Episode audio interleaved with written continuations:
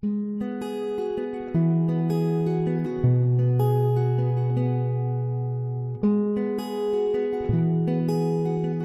Hope Church.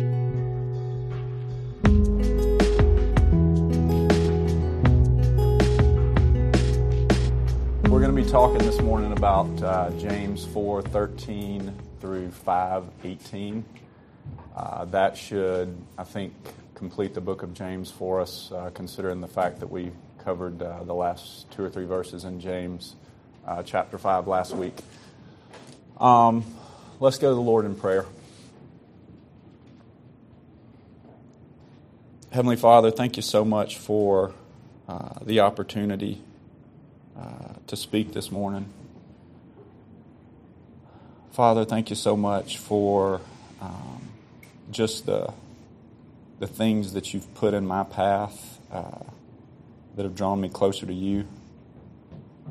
And uh, Father, I just ask that uh, this morning, above all else, we seek Jesus. I just uh, ask that that you lead my words uh, and that above all else, that uh, Jesus is glorified, Father. Uh, thank you for this time together. Thank you for these people. Thank you for the love of this place and the community of this place and, and for the ability to come on a Sunday morning and be part of something that is set apart from the rest of the world, Father. We know that that's not of our making, but that's of your making. And so we're so, so thankful for that this morning, Father. In Jesus' precious name we pray. Amen. So, uh, about seven years ago, I would say that I probably was a, um, I was probably a cultural Christian. What I mean by that is that I went through all the motions, but it really didn't mean anything. Um, I was treating a patient in the clinic at the time, which was on Prince Avenue. And I squatted down, and it was almost like when I squatted down, it was like somebody took an axe and just chopped my head into, like split my skull um, into left and right halves. And uh, through a series of events and a series of tests and all of this over the next couple of days, we realized that A, I'd had a stroke. Uh, B, the stroke probably should have killed me if, uh, you know, not could have killed me. And C, the stroke was caused by this hole in my heart that I never knew was there. I knew I had a I didn't know I had a literal hole in my heart, um, or a physical hole in my heart, I'm sorry. Um, but anyway, I had a hole in my heart that we didn't know was there, and so went to Emory and had heart surgery.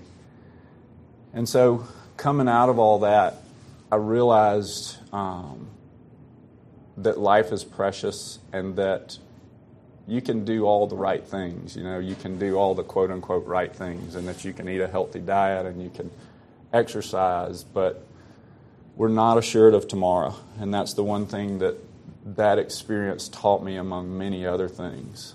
Um, the other thing that I think that experience taught me it was it was like it was almost time to put up or shut up from a lifestyle perspective, from a Jesus perspective. and so I just felt this deep tug that, man, you, you got to figure this out. Like, you got to get this figured out. Um, so when I finally, after years of kind of dipping my foot into the pool, uh, I, when I finally decided to pursue Jesus and to abandon everything else, um, I kind of felt the Holy Spirit tugging on me. Um, and just telling me, like, you know, I'd, I'd wronged some folks. I'd said some stuff I shouldn't have said, done some stuff I shouldn't have done. And so I just felt the Holy Spirit tugging on me and telling me, hey, you know, you need to seek this person out and you need to apologize. You need to rectify this situation. And so there were calls and there were emails and there were text messages and there were meeting people in parking lots, running into folks. Um, but there's still one person that um, I haven't apologized to. And so I want to start this morning by apologizing um, to that guy. So I was a senior uh, in high school, Saks High School, small town in Alabama. and was playing football, and I had played football for a number of years. And just like any other situation, when you're a senior on the football team, you're kind of the leader. You know, you're looked to as the leaders of the football team. Um, and our football team wasn't very good before my senior year. And so we entered um, preseason camp, and uh, the coaches, I think, wanted to toughen us up. And so, as part of that toughening us up process, we went through two a days, which was pretty normal. Two a days means, for those of y'all that don't know about football, means you have a morning practice and you have an afternoon practice. And so I, I remember it was a hot August morning, and um, we were going out for our first practice of the day. And so we started our practice after we warmed up. We started our practice with a one on one drill where they take a big circle. Everybody on the team was put into a big circle. And then they take two guys in the middle of the circle, and it was basically like, you know, who can get the other one to the ground the fastest. That's what the drill was supposed to be like. But it became pretty apparent after a few minutes that that wasn't what the coaches were looking for. The coaches were looking for something a little bit more than that. Um, so there was some stuff that was happening in that drill that probably if YouTube had been around or if cell phones had been around, probably everybody there would have been would have been uh, their job would have been taken from them pretty quickly. But anyway, my name was called, and another guy, uh, his name was Mike Michael. He was a senior. His name was called. And We were about the same size. He might have been a little bit bigger than me. We were about the same size, but it was pretty apparent from the, the way the drill was going, you better not get down. Like, you better not get down unless you want to get beaten pretty good. You better not get down. And so Michael and I went after each other for a few minutes, and it was kind of a stalemate, and I think that that's probably what the coaches weren't looking for. So they kept me in there, and they brought in this young kid. The, name's, uh, the kid's name was Alfonso. Um, we all called him Alf. Um, he was two or three years younger than me. I don't really remember much about Alf other than remembering that day. I don't really remember much about Alf other than knowing that I don't think he had many friends.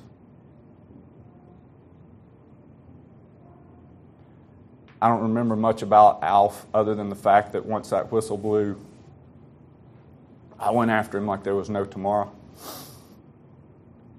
And uh, got him on the ground and, you know, did whatever I felt like was appropriate at the time. I don't even remember if Alf played football after that day. I don't remember if Alf graduated high school. I don't remember if, if Alf went to the prom. I do remember getting a call a few years later telling me that Alf had committed suicide.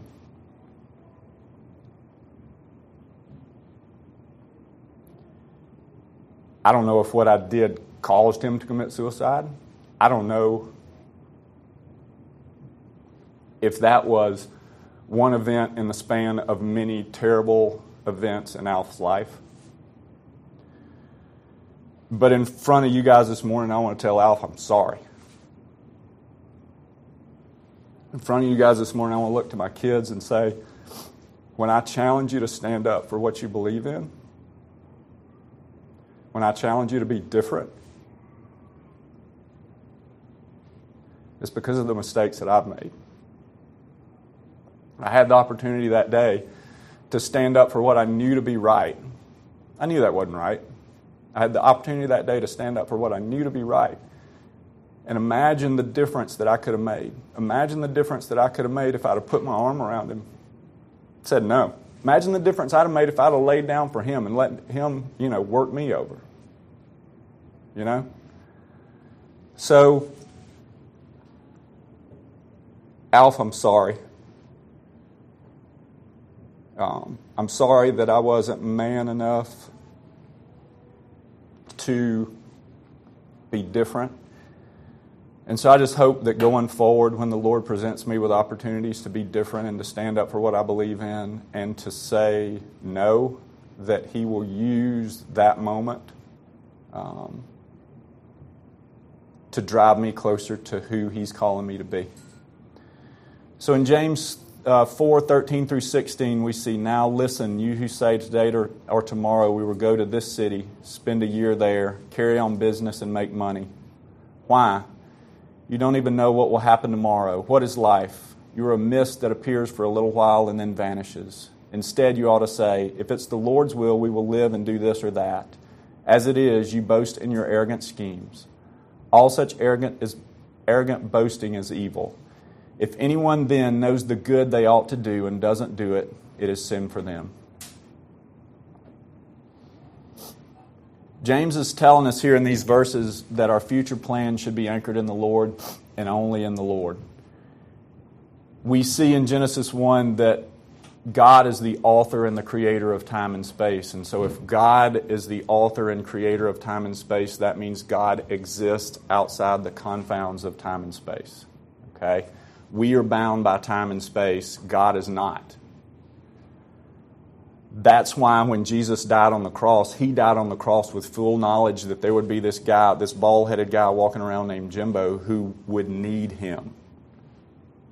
So Jesus stepped in at that point in time, having full well of how this thing began and how this thing's going to end. So, if God exists outside the constraints of time and space, his knowledge is all encompassing. God knows the full story we are as humans confined and our decision making is not based our decision making that is not based in prayer is a reflection of the short-sightedness of the constraints that we are in in, in this time and space continuum. Prayerful decision making allows us a glimpse into a bigger picture and i think that that's what james is encouraging us to do here is to be prayerful in our decision making because when we are prayerful in our decision making that allows us to tap into the timelessness of god that allows us to tap into the knowledge base that is God. I've made many plans for the future and many business decisions without consulting the Lord. Most of these decisions, if I were to have polled all my friends at the time and said, hey, does this make sense? Yes, it made a bunch of sense. Based on the knowledge that we had, based on finances, all that kind of stuff, it made a bunch of sense. 99.9% of the time, these decisions ended up at the end of the day just looking like arrogant schemes, as James would call them. The flip side of that, however, is I've seen many times when being prayerful about a decision that really didn't make sense but felt tugged to go that way. And everybody, I've had employees come to me before and say, dude, what are you doing? Like, I think this is crazy. But always, always, always, when I've gone to the Lord in prayer with these decisions, these decisions have turned out right. And so, the one thing that I want us to realize in this, uh, this first passage this morning from James is the fact that God exists outside of time and space. And that's why prayer is so important for us, is to tap into the perfection of God, to tap into the knowledge of God, because we're dumb and we're bound by today's problems. Um, in James 5 1 through, 1 through 3, we see, Now listen, you rich people, weep and wail because of the misery that is coming to you. Your wealth has rotted, and moths have eaten your clothes. Your gold and silver are corroded. Their corrosion will testify you and eat your fresh fle- flesh like fire. You have hoarded wealth in the last days. These verses are very similar to Jesus' warning in Luke 6:24, which says, "But woe to you who are rich, you have already received your comfort." These verses are kind of tough for us um, as Americans. If we look to Luke 5, 4 through 6, we also see, uh, I'm sorry, not Luke, James 5, 4 through 6 uh, we see James discussing the cries of the harvesters, where the, the wages that the employers have failed to pay the workers who mowed your fields are crying out against you. The cries of the harvesters have reached the ears of the Lord Almighty. You have lived in luxury and self indulgence. You have fattened yourselves in the day of slaughter. You have condemned and murdered the innocent one who was not opposing you. For us in America, um, you know, I think compared to the rest of the world, the vast majority of us would be considered rich. And so passages like these, I think, should make us uncomfortable. I want to highlight a couple of things here. I want to highlight James' use of the words luxury and self indulgence in verse 5. And I want to encourage us that I don't believe that wealth alone is sin. I believe that wealth if it is used for ungodly purposes or wealth that becomes a God is sin. Um, those that hoard these blessings for themselves serve their earthly desires and not their godly calling. James is speaking to the rich who are unethical with their wealth and who cheat their workers out of their wages. Again, we see luxury and self indulgence, and the, the uh, employers were failing to pay their, the, the workers who were crying out against them. When we look to the Ten Commandments, the first commandment states, Thou shalt have no other gods before me. I remember when, you know, I'm in vacation Bible school and I'm nine or ten years old and you're going through the list of the Ten Commandments. On initial inspection, I'm pretty good with that one. Like, you know, don't I'm not going to a synagogue or a mosque. You know, I don't have any shrine or anything like that in, in the house. And so I kind of look at that one and check that one off real quick. Um, to these people highlighted in James 5 4 through 6, their wealth has become their God. A God is not necessarily something that we worship at an altar or in a church or in a mosque or in a synagogue. A God is the first thing that we think about in the morning. A God is the last thing that we think about before we go to bed. How do I spend my time? Where do I spend my money? These are my gods, little g gods. And so when I look at that first commandment and I don't apply it to the standpoint of religion in God's always being associated with some type of religion, but when I when I apply it to What's the first thing I think about in the morning? What's the last thing I think about before I go to bed? Where do I spend my money and how do I spend my time? That's something that requires, uh, requires a little bit deeper inspection there. The purpose of being a follower of Jesus is to have only one God, and that's a capital G God. Everything revolves around Him. In the clinic, we see a lot of athletes, and their entire worth is based in their athletic ability their ability to run fast or to bike a long way or to swim or to do all these things, their entire worth is, is wrapped up in this. I've had the opportunity to see people throughout their lifespan. I mean, I've been practicing as a physical therapist for 15, 16 years, and so there are a lot of relationships that we've developed with people where we see these people come in 10, 12 years ago creating hobbies and lifestyles um, that become your God, it never ends up well. It is always destructive. In James 5 10 through 11, we see brothers and sisters as an example of patience in the face of suffering. Take the prophets who spoke in the name of the Lord. As you know, we count as blessed those who have persevered.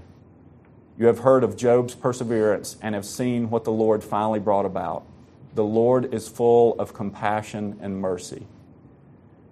So, again, I, I want to highlight a couple, of, a couple of points here. Patience in the face of suffering is what James is encouraging.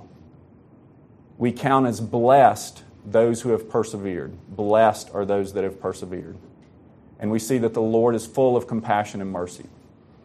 When I was going through these passages and I looked up the definition of perseverance, perseverance is defined as steadfastness in doing something despite struggle or difficulty.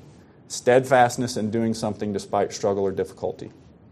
The definition of patience is tolerance for suffering. The Latin root of patience, P A T I E N C E, is the same as the patient, as in a medical patient. Okay? A medical patient obviously is there because they are suffering from some ailment. And so the definition of, of being patient is having a tolerance for suffering. So James is encouraging us here to have a tolerance for suffering and be steadfast in doing something despite our struggles or despite difficulties. Okay? And we see in this passage that even though we are, we are promised that we will experience suffering, we also see that the Lord is full of compassion and mercy at the end of verse 11. Matthew Henry writes of perseverance that to those who are sincere in their faith, God will give grace to persevere in it. Those that follow God faithfully will be divinely strengthened to continue following Him. Following God with perseverance is a work that is its own wages. Following God with perseverance is a work that is its own wages. The reward of perseverance, I think what Matthew Henry is saying here is the war- reward of perseverance is a sweetened relationship with God.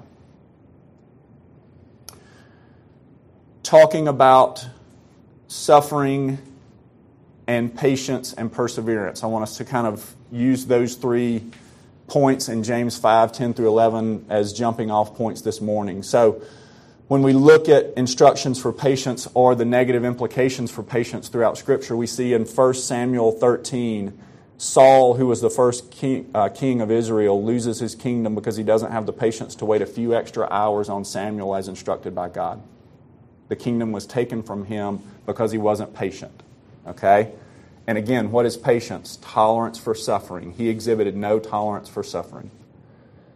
In James 1, we're instructed to bear all that God appoints for as long as God appoints with humility and obedience, to rejoice in our troubles.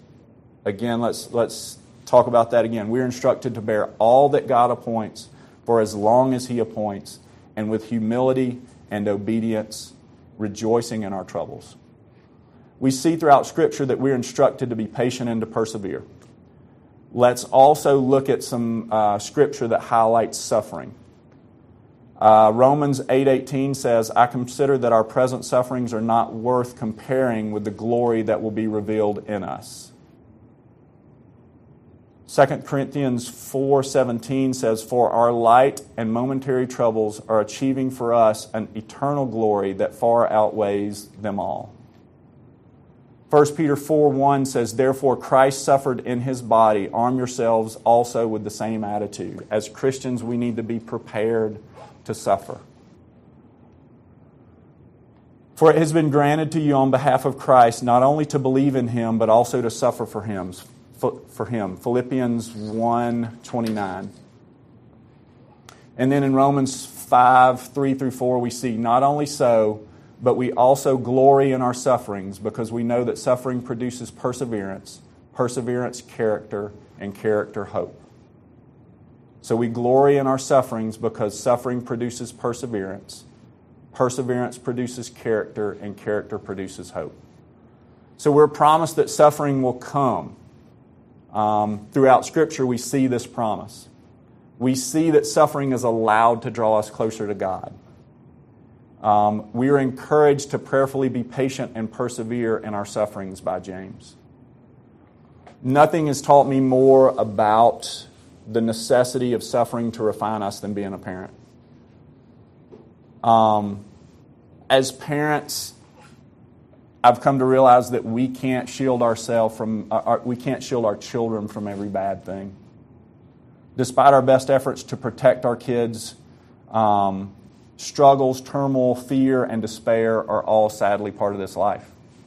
Throughout Scripture, we see that this is just part of it. Instead of teaching our children to run away from difficult situations, we must prepare them for the struggles of this world, prepare them to face their fears. Davis and I, we, we love, as uh, the four of us, our family loves to ski. And one of the things that we always talk about when we're standing up on the top of that mountain, just got off the lift, top of the mountain, and you're looking down, and it's super steep. And you've never done that run before, and it's super steep. And so normally Beth's behind us because she wants to see what we do, and if we fall and crack our skull, then she's not going to do it. So normally it's me and the kids standing there, and Beth's waiting to see how we do. And um, so there's always this internal dialogue that goes on. The internal dialogue is like, do we do this? Is it worth it? Are we going to let fear kind of dictate, you know, what we're going to do? But we always kind of talk each other through it, don't we, D? And we say, let's point those skis downward and let's just dive bomb it, right? The great thing about those experiences and having those experiences as a family is that the past two Sunday mornings I've gone and I've sat down next to Davis before this service has started and I've told Davis, hey, bud, I kind of feel like I'm standing right there on the edge of that mountain, looking, looking down and, and trying to figure out if I want to just skip this one and go to the bunny slope or if I want to dive bomb it. Um, So, instead of teaching our children to run away from difficult situations, we must prepare them for the struggles of this world, prepare them to face their fears. Using the struggles, fear, turmoil, and despair to drive them into a closer, more intimate relationship with God. If we agree that a good parent allows their child to experience difficult times, doesn't cause them to experience difficult times, but actually allows them to experience difficult times, how much more should we expect God to allow suffering to define us and to refine us? Why are difficult times required? Let's look into Scripture and try to figure out why difficult times are required. God does not desire for us to suffer, but suffering became a necessary part of life when sin entered the world. Because of our sinful nature, we are separated from God. This separation is the root of sin and is the root of suffering. God does not desire for us to suffer, but allows for us to suffer to draw us closer to Him. He allows it so that we are drawn closer to Him. I started off with the story of my stroke this morning because God allowed me to suffer a stroke and heart surgery to draw me closer to Him. Absolutely. Absolutely. And prior to that event, there were a couple of knocks on the door that I would consider suffering. And I would now say it was God trying to call me closer to Him. It was not God's plan for us to suffer, it was Adam's plan for us to suffer. I'm sure that our suffering pains God, much like seeing my child struggle with a bully, a fear provoking experience, or a bad decision pains me. But the end result of the suffering is hopefully refinement and sharpening if we allow, God, if we allow it to be used to glorify God and His purposes. As followers of Jesus, we are not, uh, we are not promised to never experience fear, anxiety, or difficult times. We are told to be strong in the face of difficult situations. In Joshua 1 9, we see, Have I not commanded you, be strong and courageous? Do not be afraid, do not be discouraged, for the Lord your God will be with you wherever you go. So we know that suffering will come. How should we face our suffering? How do we face sufferings in this life? There are two stories that highlight the role of sin in our suffering and offer two very different responses to fear and suffering. These two stories are Adam in the Garden of Eden and Jesus in the Garden of Gethsemane. And so I want to talk about these stories this morning.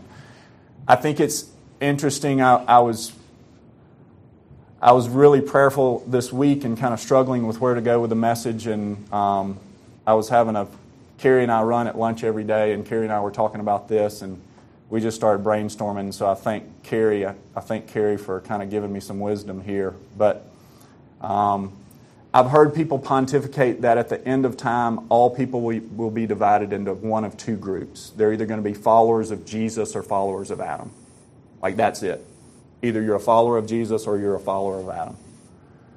So let's look at Adam's response in the Garden of Eden. And let's see how followers of Adam respond. Remember that after they sinned in the garden, Adam and Eve, what was the first thing they did? They hid from God. They hid from God. Their sin caused an immediate separation from God, immediate anxiety and fear. When faced with God's perfection and their newfound knowledge of their imperfection, their newfound knowledge of good and evil, they were ashamed. Remember that as a result of turning away from God's plan, remember that Eve was cursed with intense suffering of labor. Remember that Adam was cursed and he was told that, you know, you will be forced to toil in pain to produce a crop from the ground that you can eat. And then remember that they would go on to see their firstborn son kill their secondborn son, and the list goes on and on. Their sin brought suffering and death into the world and into their family. And their response to suffering was to hide from God. Sin means separation from God. separa- separation from God always brings about suffering. The one thing that I want us to realize is that if God is perfect and I'm imperfect, God can't be in a relationship with me on my own merit. It's almost like, you know, um, me and a monkey on a road trip. We're sitting there, but we can't communicate. We're just on different, we're on different levels. Um, the natural result of a separation from God is suffering. God did not want it to be that way. We were intended to be in constant communion with God, just like in the Garden of Eden. But Adam messed that up. Remember, initially, every day they would commune with God. That was how it was meant to be. And then Adam decided to go his own way. Jesus was required to make amends, and in doing so, he would suffer. And so I want to flip from the story of the Garden of Eden now to the Garden of Gethsemane. Remember the night before his crucifixion in Luke 22 42 through 44, Jesus is on his hands and knees and he's sweating blood. And he asks God to take this cup of wrath, this cup of suffering from him. He says, Father, if you're willing, take this cup from me. Yet not my will, but yours be done. An angel from heaven appeared to him and strengthened him. And being in anguish, he prayed more earnestly and sweat was like drops of blood falling to the ground. So, when we read this passage in Luke 22, I think the first question that we have to ask is what was this cup that made him sweat blood? What was the cup that he was referring to? Was it the nails? Was it the cross? Was it the crown of thorns? Was it the whips? Was it the spit of the Roman soldiers? I think that it, a small part of it was that, but I think it was so much more. Throughout history, we've seen many martyrs going to their deaths and singing and praising God. There's a story in uh, AD 155 of a martyr named Polycarp. Uh, he was burned at the stake and was pierced with a spear for refusing to burn incense to the Roman emperor. I think they tried to light the fire a couple of times. They were having a hard time getting the fire lit. And before being martyred, he said, I bless you, Father, for judging me worthy of this hour, so, that in the company of martyrs I may share the cup of Christ. That's powerful. That's powerful because I want to be that guy that, in the face of that adversity, stands up and says, Thank you, Lord, um, for judging me worthy of this hour. How awesome is that strength? How awesome is that patience and that perseverance in the face of struggle? So, Polycarp's thanking God. Why do we see Jesus under such despair that he is literally sweating blood? Prior to World War II, we didn't actually know that sweating blood was possible.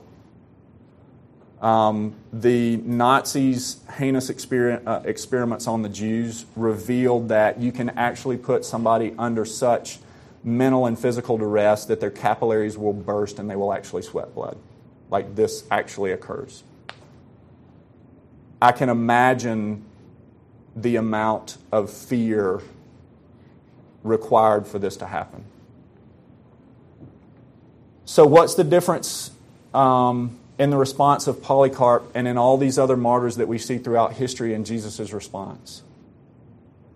The difference is that along with the nails, along with the whips, along with the cross, along with the spit of the soldiers, along with the rejections from Peter, the betrayal of Judas, the crown of thorns, Jesus knew that when he bore our shame, when he bore our suffering, and when he bore our, our sin, that perfect relationship with God that had existed for all eternity would be extinguished. He knew that the natural result of accepting our sin was also accepting our separation from God. He knew that during those dreadful hours the following day, that perfect relationship would have to be extinguished. He knew the natural result of accepting our sin was that God's wrath would fall on him.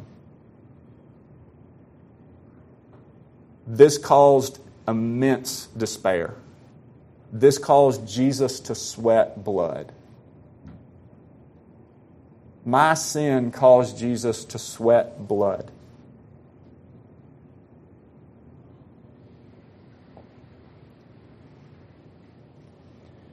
Isn't this elective separation why we see him cry out from the cross in Matthew 27 46? My God, my God, why have you forsaken me? That perfect relationship had to be extinguished because of our sin. He bore our sin, the perfect relationship was extinguished, and he felt completely and utterly alone. You see, God in his perfection cannot and will not be in relationship with sin. He just can't do it. When Jesus took our sin, he also took our separation. He was perfect, but he became imperfect for us. He was perfect, and he became imperfect for me. Let's look, though, that despite his fear, despite the suffering and the separation from God that was to come, he was not deterred. We see with Adam, what did Adam do? Adam went and hid. What did Jesus do? Jesus went immediately to God and prayed, and immediately to God and prayed more fervently. But he ended his prayer with, Not my will be done, but your will be done. And so I challenge us this morning that if we're to choose between being a follower of Jesus versus a follower of Adam, then we have to choose one of these paths when we are in the face of struggle, in the face of difficult times. Like Adam, knowledge of this separation would cause him to be anxious and fearful. He did not, however, hide like Adam did in cowardice. Instead of hiding from God in fear, he prayed earnestly to God. He suffered because it was God's will for him to suffer so that he would um, so that we could return to the relationship with God as originally intended in the Garden of Eden before the fall. Jesus came to right the wrongs of the decisions that Adam made and that everybody would make after that point. The weight of that sin was bore on the cross. The weight of that sin caused Jesus to suffer mentally, physically, emotionally, and spiritually more than anyone has ever suffered. Because God so loved us, He allowed His only Son to suffer and calls us to a life in which we too will suffer so that we are refined in the image of Christ. Suffering wouldn't be part of this whole thing we call life if Adam hadn't sinned in the garden. It wouldn't be part of it. Fear and anxiety and separation from God wouldn't be part of this thing we call life had Adam not sinned. Were it not for the imperfection of Adam passed on to each and every one of us, Jesus wouldn't have had to suffer at the cross. If we are to become less imperfect and more like God created us to be, we must use our suffering to draw us closer to God. Suffering is inevitable. Suffering is absolutely inevitable. That's the thing that I've, li- I've lived long enough to know that bad times are going to come. But I want us to rest assured this morning that there's no amount of earthly suffering that will ever compare to what Jesus endured.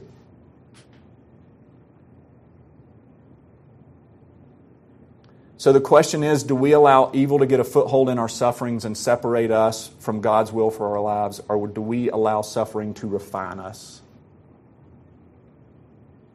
For many, suffering is either a catalyst for change or the straw that breaks the camel's back and leads to further destruction. And I see that over and over again in the patients that we see come through the clinic. Um, it seems like one of two things happens a bad thing happened and everything else unraveled, or a bad thing happened and I felt that there was this thing was challenging me to do things different. John Piper writes When something drops into your life that seems to threaten your future, remember this the first shock waves of the bomb are not sin.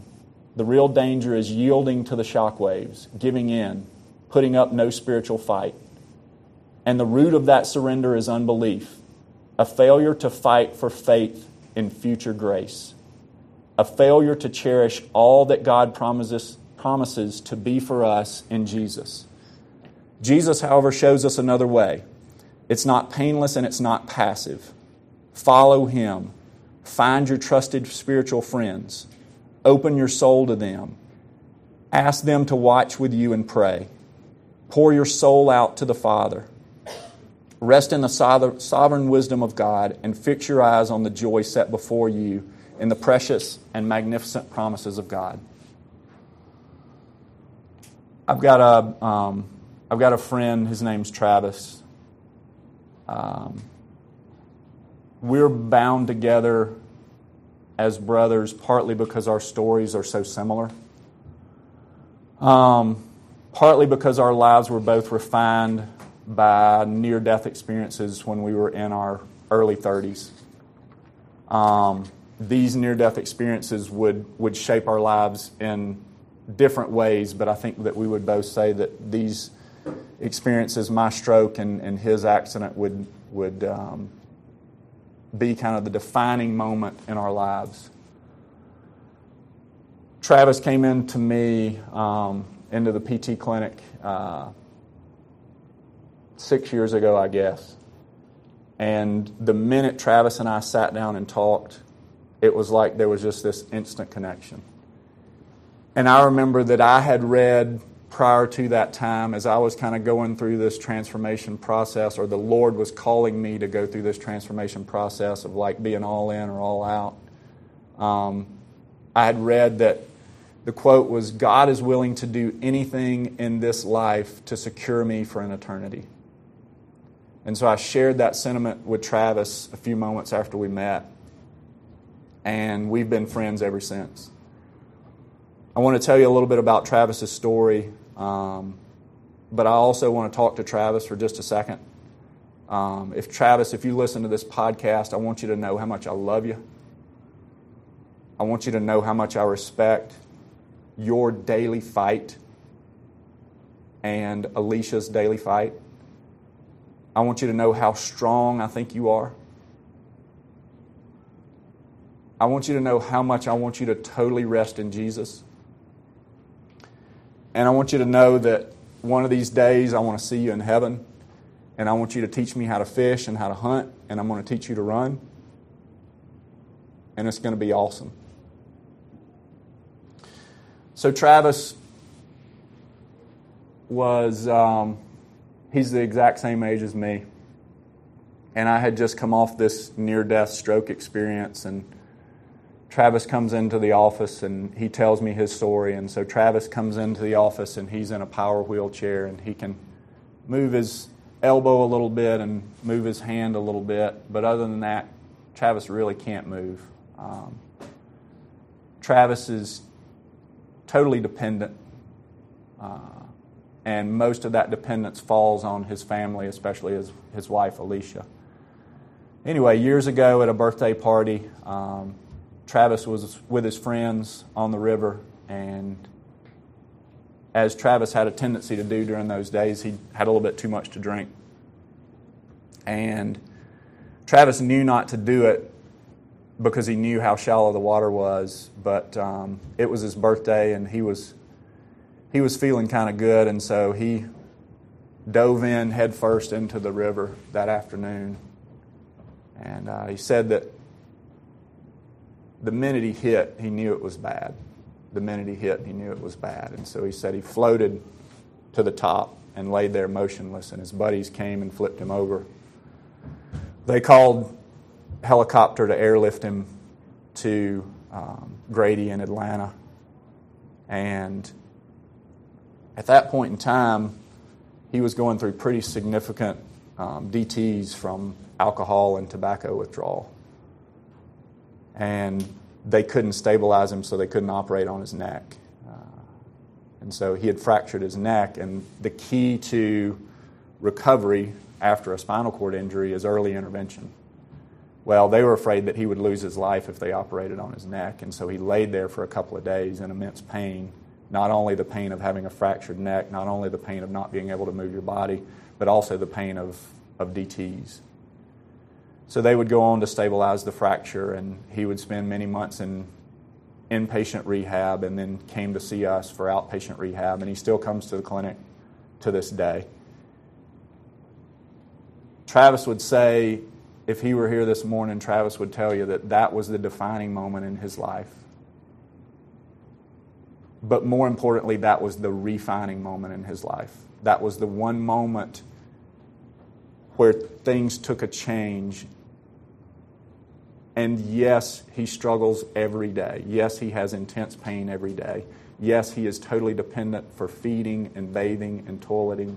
But when I look on Travis, I don't pity Travis.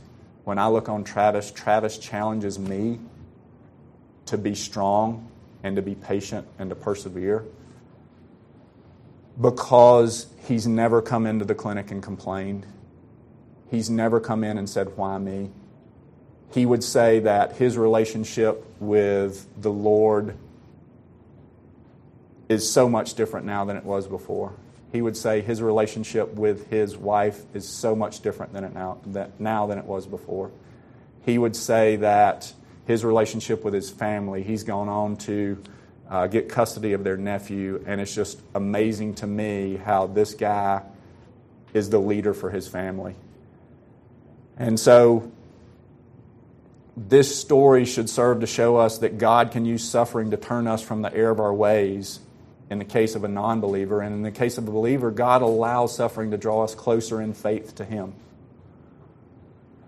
So, my question this morning is Does our suffering allow us to hide from God like Adam? Or do we use the example of Jesus and prayerfully face our fears, not allowing fear to deter us from our path as Christ did? I contend this morning that followers of Adam will allow fear and suffering to define them and followers of Jesus will allow fear and suffering to refine them.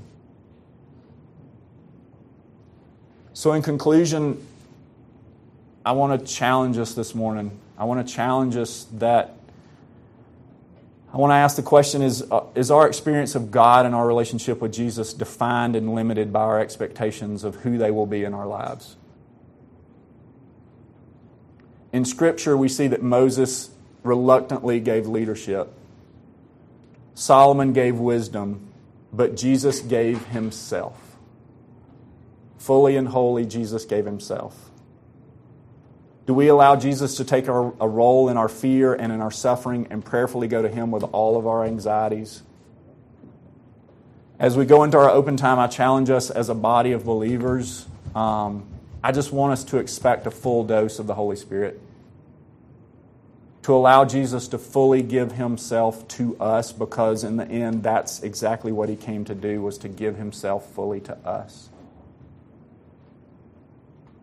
I challenge us to strip away the evil that gets in our heads and our hearts and tells us no when we feel the tug of the Spirit this morning. And I just challenge you that if you feel the tug of the Spirit in, uh, in open time, I just, I just challenge you to move. I challenge us to allow the Spirit to move in us and move in this place so that God can be glorified. Let's go to God in prayer.